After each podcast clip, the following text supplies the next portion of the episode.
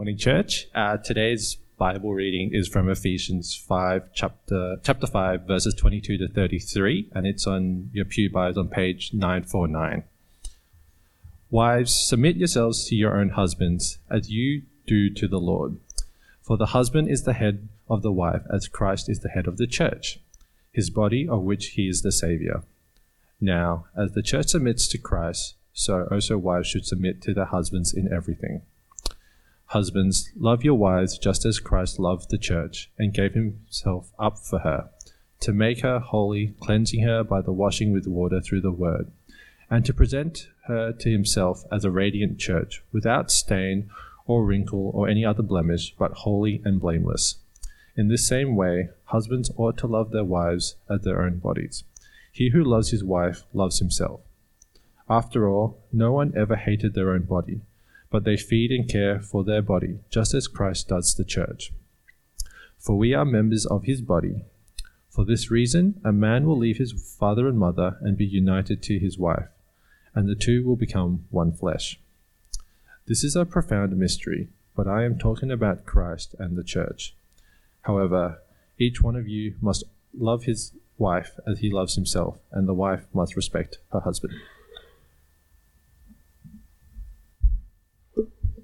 Fantastic. Thank you. Well, as we continue our series on the doctrine of the church, let me uh, pray for us. Father, we thank you so much that you have saved us in Christ and that you have made us the bride of Christ. And as we learned last week, that we are the body of Christ as different members playing its part in building each other up. We pray, Lord, that as we consider your word this morning, that we may be encouraged to live holy and blameless lives, so that we might be the pure virgin as the bride of Christ. For we ask in Jesus' name, Amen. Well, Jack fell in love at first sight. It was a fairy tale romance, the kind you tell your grandkids about. Two foreigners meeting in a third country, falling in love, and getting engaged within months. Uh, Jill was incredibly charismatic, incredibly beautiful, and made uh, Jack feel like the prince he never knew he wanted to be. Uh, so even though they lived in different countries, it didn't stop Jack uh, from committing to the relationship. He spent untold amounts of money traveling between their countries. He paid for her degree. He paid for her rent. He did everything he could to fo- so that she could focus on her studies uh, to get her visa so that she could move to his country to be with him forever and ever. And when Jill's visa was approved, uh, Jack finalized the wedding plans with a bigger bridal party because Jill wanted a bigger wedding.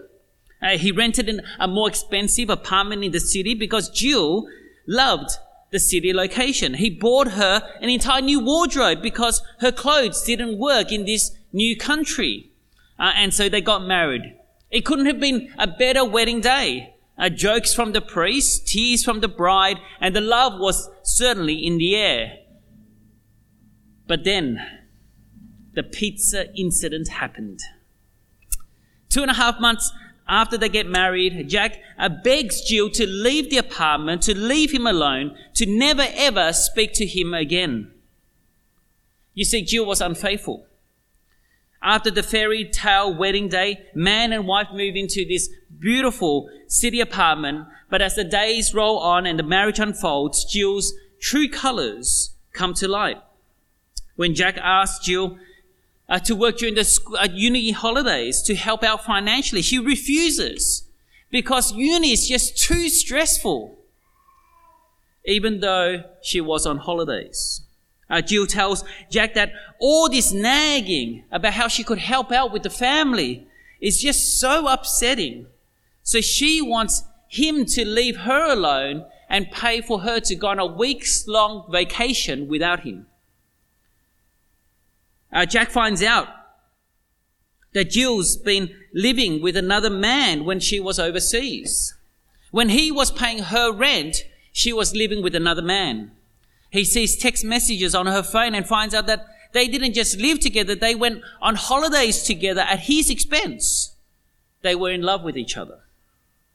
And if that wasn't enough, on the wedding night, on their amazing wedding night, the best day of his life, he sees that she was on Tinder, chatting up other men. And then one night while Jack was out, he sees Jill out with another man. He, so he confronts her, but Jill denies it. Tells Jack that he's just seeing things. But Jack tells himself that despite all those things, despite their differences, they'll survive. They're going to be okay. Their mar- marriage will flourish because they're so in love with each other. And then the pizza incident happened. Jack buys pizza for dinner. He's a vegetarian, so he's, he buys himself a, a, a vegan pizza, which must have tasted awful, but that's him. And then Jill, for Jill, he buys her a, a, a, meat pizza with meat on it, probably a meat lovers. The next day, when uh, they didn't finish their dinner, there was too much for them to have, so they put both pizzas, the leftovers, in the fridge. But the next day, when Jack goes to the fridge, he notices that his pizzas all gone.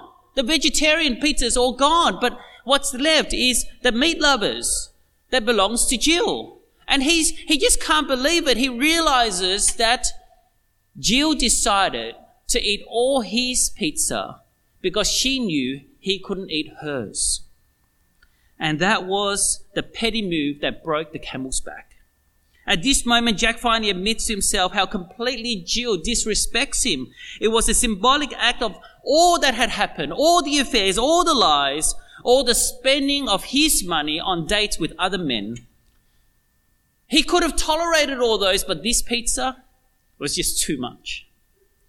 If Jack knew what Jill was really like inside, when they had met, when they fell in love, if Jack knew what kind of person Jill was, do you think she would, he would have ever married her?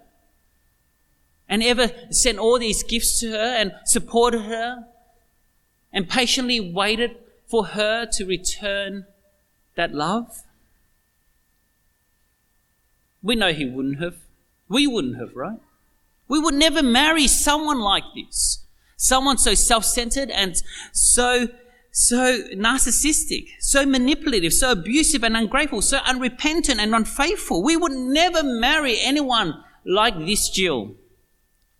No one in their right mind would marry a bride from hell. Yet the Bible tells us that God would. And God has and God will, with his eyes wide open, knowing exactly what his bride would be, warts and all, God chooses to marry a bride from hell.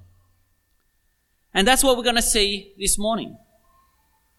We see this in passages like Isaiah 62, but the most explicit Old Testament reference to this idea that God would marry such a horrible, horrible person is in the book of Hosea. Hosea was an Old Testament prophet, but unlike Jonah, he, was, he wasn't swallowed by a big great fish. Or, or Daniel, who was thrown into the lion's den. Uh, those stories are, are, are, really interesting and fascinating, and they appear in our, our children's Bibles because they're so kid friendly. But unfortunately for Hosea, you won't see his story in kids' Bibles because he's a bit more R rated. The story of Hosea is a strange one because God commands uh, Hosea to marry a prostitute. A prostitute who will continue to be unfaithful to him. Imagine someone saying that to you, go and marry that prostitute, and that prostitute will continue to be unfaithful to you even when you're married. Even if you love them, even if you shower them with all that you have, they will continue to be unfaithful to you. Imagine someone telling you to do that. Well, that's what God said to Hosea. That's what God commanded Hosea to do. And this Old Testament prophet obeys God. He goes and marries this woman called Gomer. And Hosea becomes a living and graphic illustration of God's love for his people and Israel's unfaithfulness to God. So in Hosea chapter 1 verse 2, we read, Go, God says to Hosea, marry a promiscuous woman and have children with her. For like an adulterous wife, this land, this people of Israel is guilty of unfaithfulness to the Lord. Verse 3 So he married Gomer. Now, the primary setting of Hosea's book is Israel becoming captive to the Syrians in the 8th century BC. Uh, and it was, uh, it happened because of total disregard for God and his laws and unwillingness to repent, even though God called Israel to come back, to turn back to him, to be forgiven, to repent of her sins, to know his love, his Hesed covenant love. Yet despite her unfaithfulness, God remains faithful and promises to renew his relationship with his people.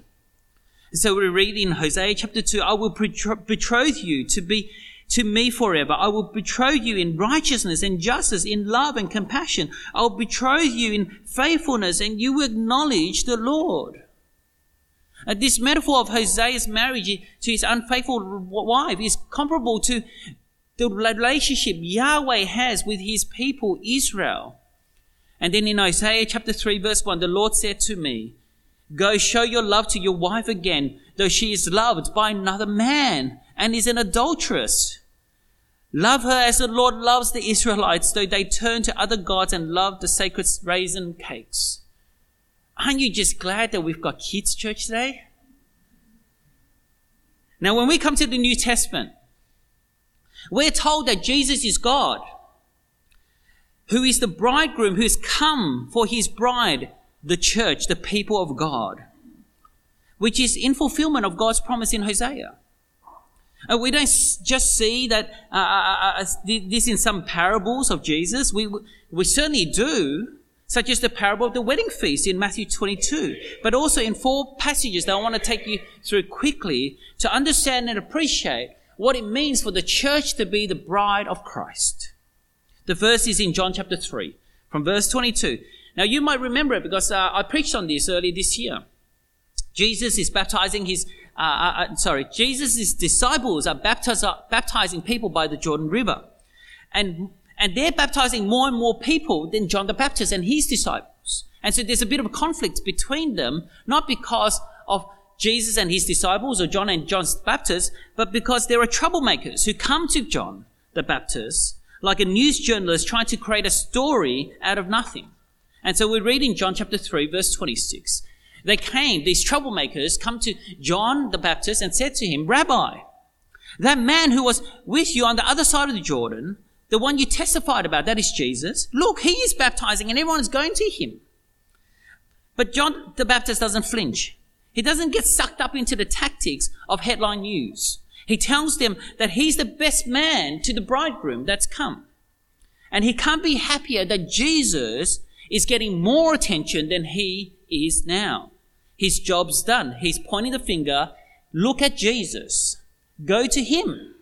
So John chapter 3 verse 28, he says, you yourselves can testify that I said, I'm not the Messiah, but am sent ahead of him. The bride belongs to the bridegroom.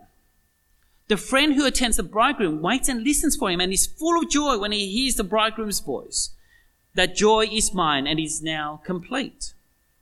You see, John the Baptist understood rightly that Jesus is the Messiah, that he is God. He's God's promised king. He's the lamb who will take away the sins of the world. He is the bridegroom that has come from his bride. He's the fulfillment of Isaiah. And he's full of joy, as we would be filled with joy when we see our friend marry Herbert or his best friend. The bridegroom has come for his bride. And then when we come to read in Ephesians 5, after the death and resurrection and ascension of Jesus, the apostle Paul rightly then understands Jesus as the bridegroom who laid down his life for his bride, the church. The apostle Paul describes marriage uh, in Ephesians 5 that Mark read to us and in here, he's talking about the roles and responsibilities of a Christian husband and a Christian wife and what that marriage should look like as it's reflected in Christ and the church. He goes on and quotes Genesis chapter 2 verse 24. He says, For this reason, a man will leave his father and mother and be united to his wife, and the two will become one flesh. Now in Genesis uh, uh 2, this is before the fall. This is the definition of marriage. Uh, this we understood was Adam and Eve being joined in marriage as one flesh.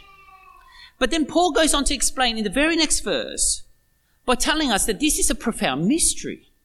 That is, in, in what was told to us in Genesis 2, there was actually an underlying message, a mystery that was attached to it that was hidden for all these ages until the coming of Christ. But now with the coming of Christ, this mystery has been revealed. The underlying message of Genesis 2.24 is now, has now come to light. And so what is this mystery? What, what is it that we need to understand about what this verse is all about? Well, we're told in chapter 5 verse 32 of Ephesians that Genesis 2:24 isn't actually about any ordinary marriage between a man and a woman, but it's actually about Jesus and the church. So Ephesians 5:32 this is a profound mystery. But I'm talking about Christ and the church. You see up until Jesus came marriage was just marriage. A man and a woman coming together to form a new family unit. There's the act of leaving your parents and cleaving to your spouse as a man and a wife, leaving and cleaving. But what we're now told is that from the very beginning, God the Father was planning a bride for his son. And so he made all human marriages as signposts to the one and perfect marriage. The human marriage is a foretaste of the glory and the goodness of the marriage that everyone can have with Christ.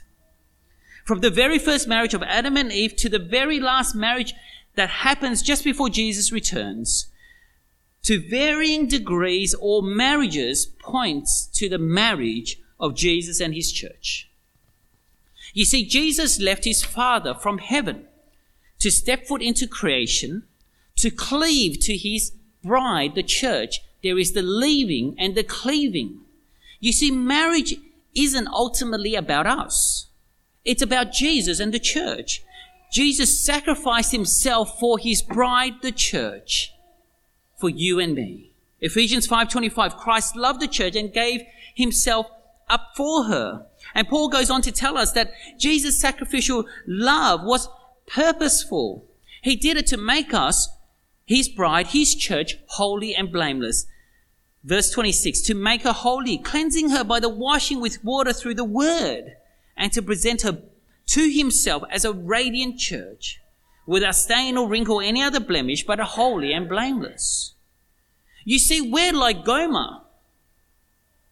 We're like the Israelites of old. We're unfaithful and we sleep around with other gods. Like you, we expect God to cause the sun to rise in the east and give us the bodies to sing and dance and enjoy the good life that we deserve. All the while we live like he doesn't exist and neither give him thanks for all that he blesses us with. We neither worship him with our whole heart, soul, mind, or strength, or love him as we should. We're unfaithful and him for granted. We pursue our dreams and get into bed with our love for self-fulfillment and selfish desires. But in Jesus, he doesn't just pay the penalty for our sins, knowing what we are. He loves us even to death on the cross. But he doesn't just love, uh, love us to save us. He loves us so that he will make us like him, holy and blameless without stain or wrinkle. He loves us so much that he will make us love what God loves and hate what God hates. He will make us love him as our bridegroom and be faithful to him as his bride, that we might want to and desire to obey him with all that we are. And that's exactly what the Apostle Paul wants us to be. In his own words, he wants us, the church, to be a pure virgin to Christ the groom. Which leads me to the third passage, which is 2 Corinthians chapter 11. The way to remain pure and unhinged, to be holy and blameless, to be without wrinkle or stain isn't by trying hard and doing better, but by standing firm in the gospel. That's Paul's point here in 2 Corinthians chapter 11 from verse 2. I am jealous for you, he says to the church in Corinth. I'm jealous for you with a godly jealousy. I promise you to one husband to Christ, so that I might present you as a pure virgin to him. But I'm afraid that just as Eve was deceived by the serpent's cunning, your minds may somehow be led astray from your sincere and pure devotion to Christ. For if someone comes to you and preaches a Jesus other than the Jesus we preached, or you receive a different spirit from the spirit you received, or a different gospel from the one you accepted, you put it up with uh, put it up with it easily enough.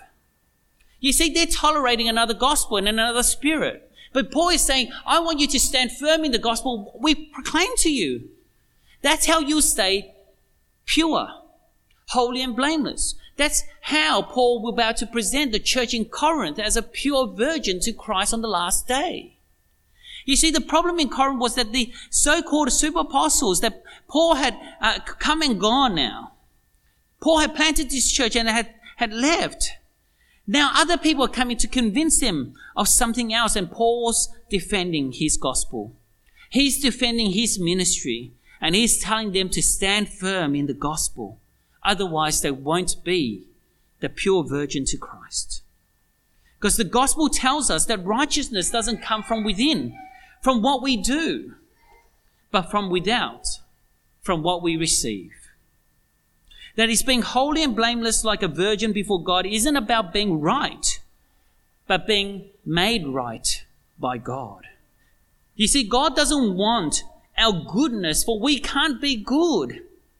He wants our trust, for He is good. And therefore, when we put our trust in Jesus for all, for, for what we call faith, to believe in Him, to trust Him, to have faith in Him is all the same thing.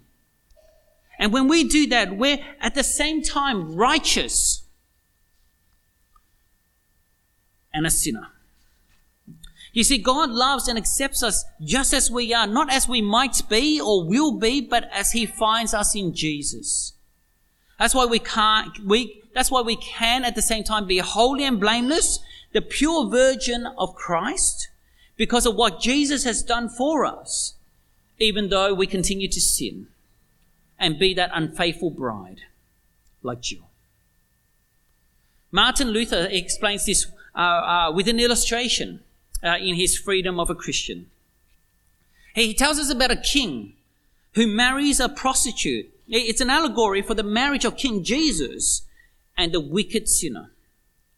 And when they marry, the, the prostitute becomes, by status, a queen. It's not that she made herself queenly so that she won the right to become a queen. She was a wicked harlot through and through, but when they got married, her status changed because of the king. And so she may now be a prostitute at heart, but her status is a queen. In the same way, when we put our trust in Jesus, we are simultaneously a sinner at heart and righteous by status.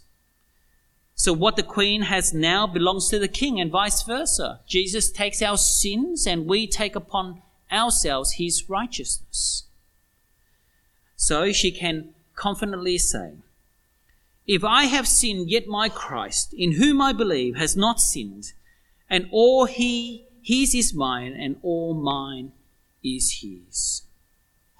It is in this security that the prostitute can now start to become queenly at heart. You see, salvation is not by faith and works. It's not by believing and try harder. It's by believing and becoming the person you've been saved to be. So, like the queen, we desire to please our king, not to become queen, but to be the queen we are.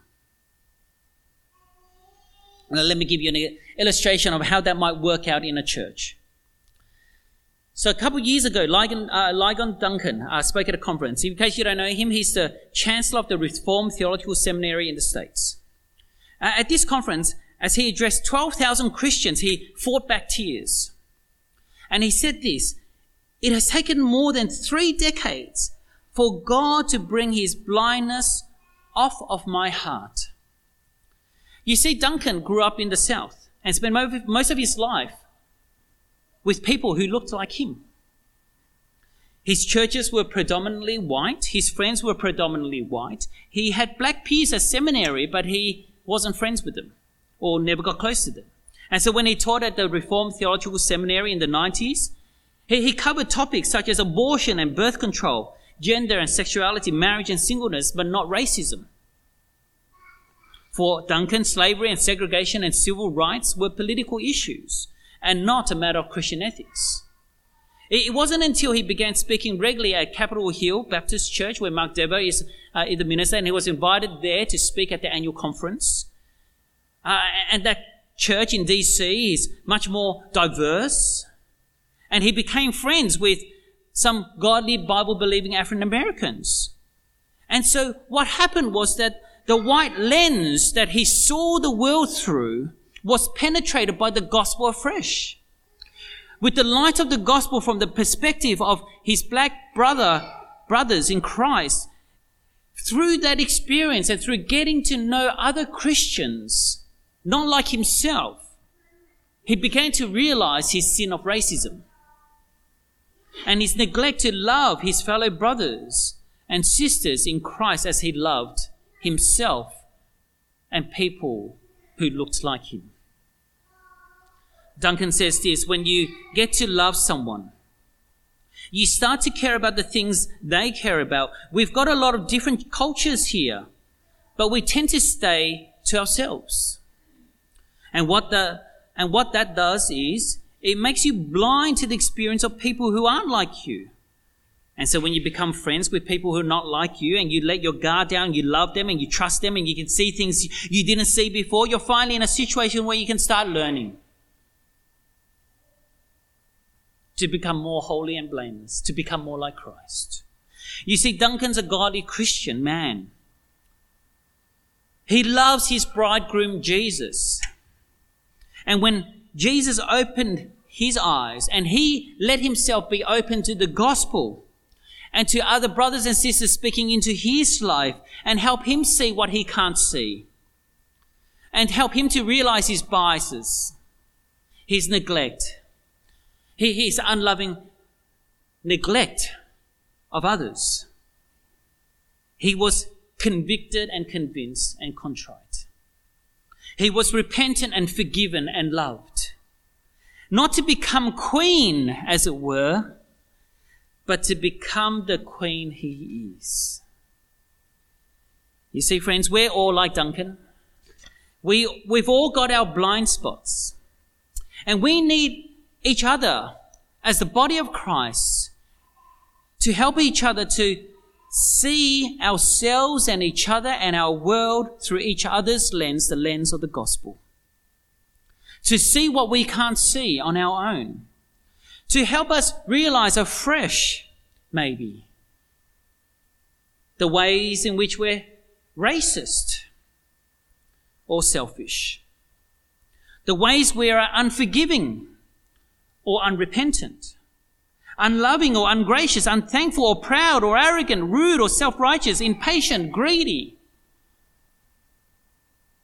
We need to be like Duncan and allow others to speak into our lives.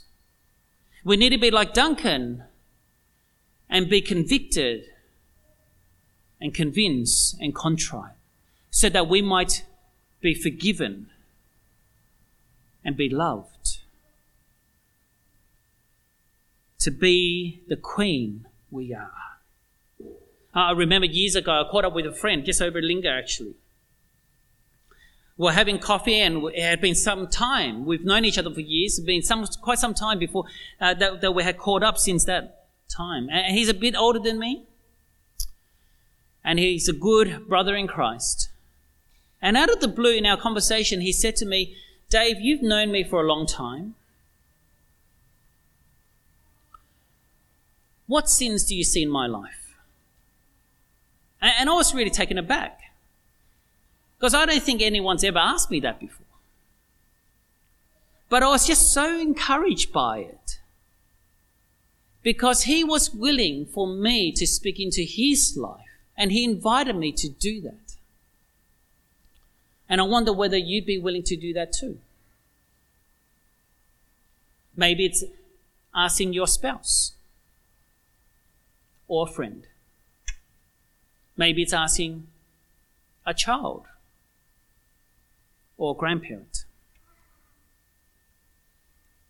If we aren't willing to let others speak into our lives, we will be poorer for it, just as Duncan would have been if he continued in his hidden racism that he didn't realize he had. But maybe you're not at that point where you, are brave enough to ask someone to speak into your life, to bring the gospel to bear into your life. Well, let me encourage you to uh, read scripture, of course, but maybe pick up a book like this book by Jerry Bridges called Respectable Sins. It's a fantastic book. Jerry Bridges, when I met him years ago, he's an old man, frail, but so in love with God. And this was one of his last books that he wrote before he passed. And it's a brilliant book because it confronts the acceptable sins we have in our society. The sins that we live with and we tolerate as though it's okay and God won't mind. Sins such as pride and anger. Sins that we know that are there, that we may have buried, but we often ignore. Sins that we, we have and we think people don't notice. And we live with. And the great thing about this book isn't that he just forces us to truly look at ourselves as God sees us. But that the book, as it explores our feelings of shame and grief, opens a new door to God's forgiveness and grace. Now, our struggle with sin and our need to repent of sin will continue until the day that Christ returns. And when he returns and our bridegroom comes to take us home, we'll be made perfect. We will be the pure virgin. We will be holy and blameless like our groom. And on that day will be a great day, for it will be our wedding day. Revelation 21 2. I saw the holy city, the new Jerusalem, coming down out of heaven from God, prepared as a bride, beautifully dressed for her husband. Just as the Bible begins with a wedding, so the Bible ends with a wedding. The mystery, the profound mystery, was speaking of not Adam and Eve and their marriage, but of Christ and his bride, which comes to fulfillment on the last day when he returns. For all of this, from creation to new creation, God is preparing a bride for his son. That's the big picture of the Bible. God is preparing a bride for his son. And that is the church. That is you and me. And so if you're a Christian, you're part of the most significant marriage of all time. Whether you're single or divorced, whether you're widow or widower, whether you're struggling in your marriage or not, as the bride of Christ, you belong to the marriage that matters. The marriage that is perfect. The marriage that will last forever. You see, all human marriages are built to end. And I'm not talking about divorce, I'm talking about death. Death is the great enemy of relationship, of love, and of marriage. And so when a husband dies or when a wife dies, they, their marriage comes to an end. But not so with the marriage with Christ. Not so with the marriage of Christ, the bridegroom, and the church, his bride. It will never end. It will last forever. It's a love that will never die. It's the fairy tale that will come true. And you and I are part of it.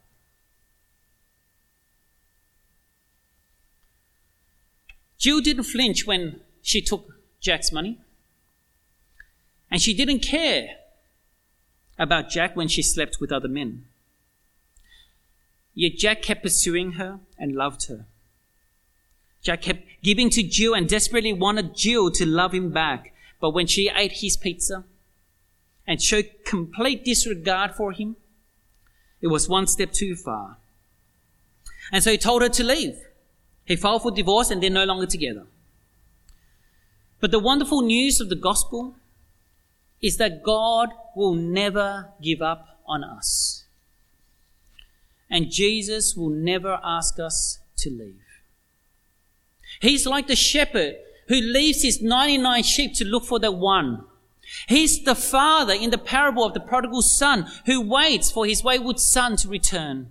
And so if you turn to Jesus for the forgiveness of your sins and you belong to the bride of Christ and trust him to make you holy and blameless, then let's friends, let's brothers and sisters serve him as a faithful bride to our bridegroom. For he came to serve us by laying down his life for us, even though he knew how unfaithful we've been and how, and how unfaithful we'll continue to be. Let's love him for he loved us with an outstretched arm which were pierced with nails on the cross of Calvary. Let's respect him and become holy just as he is holy. For he lived the life we can't and died the death we deserve. So that in him what is his is ours and what is ours is his. That we might become the virgin bride and have the hope of the fairy tale wedding that will last for all eternity. Amen.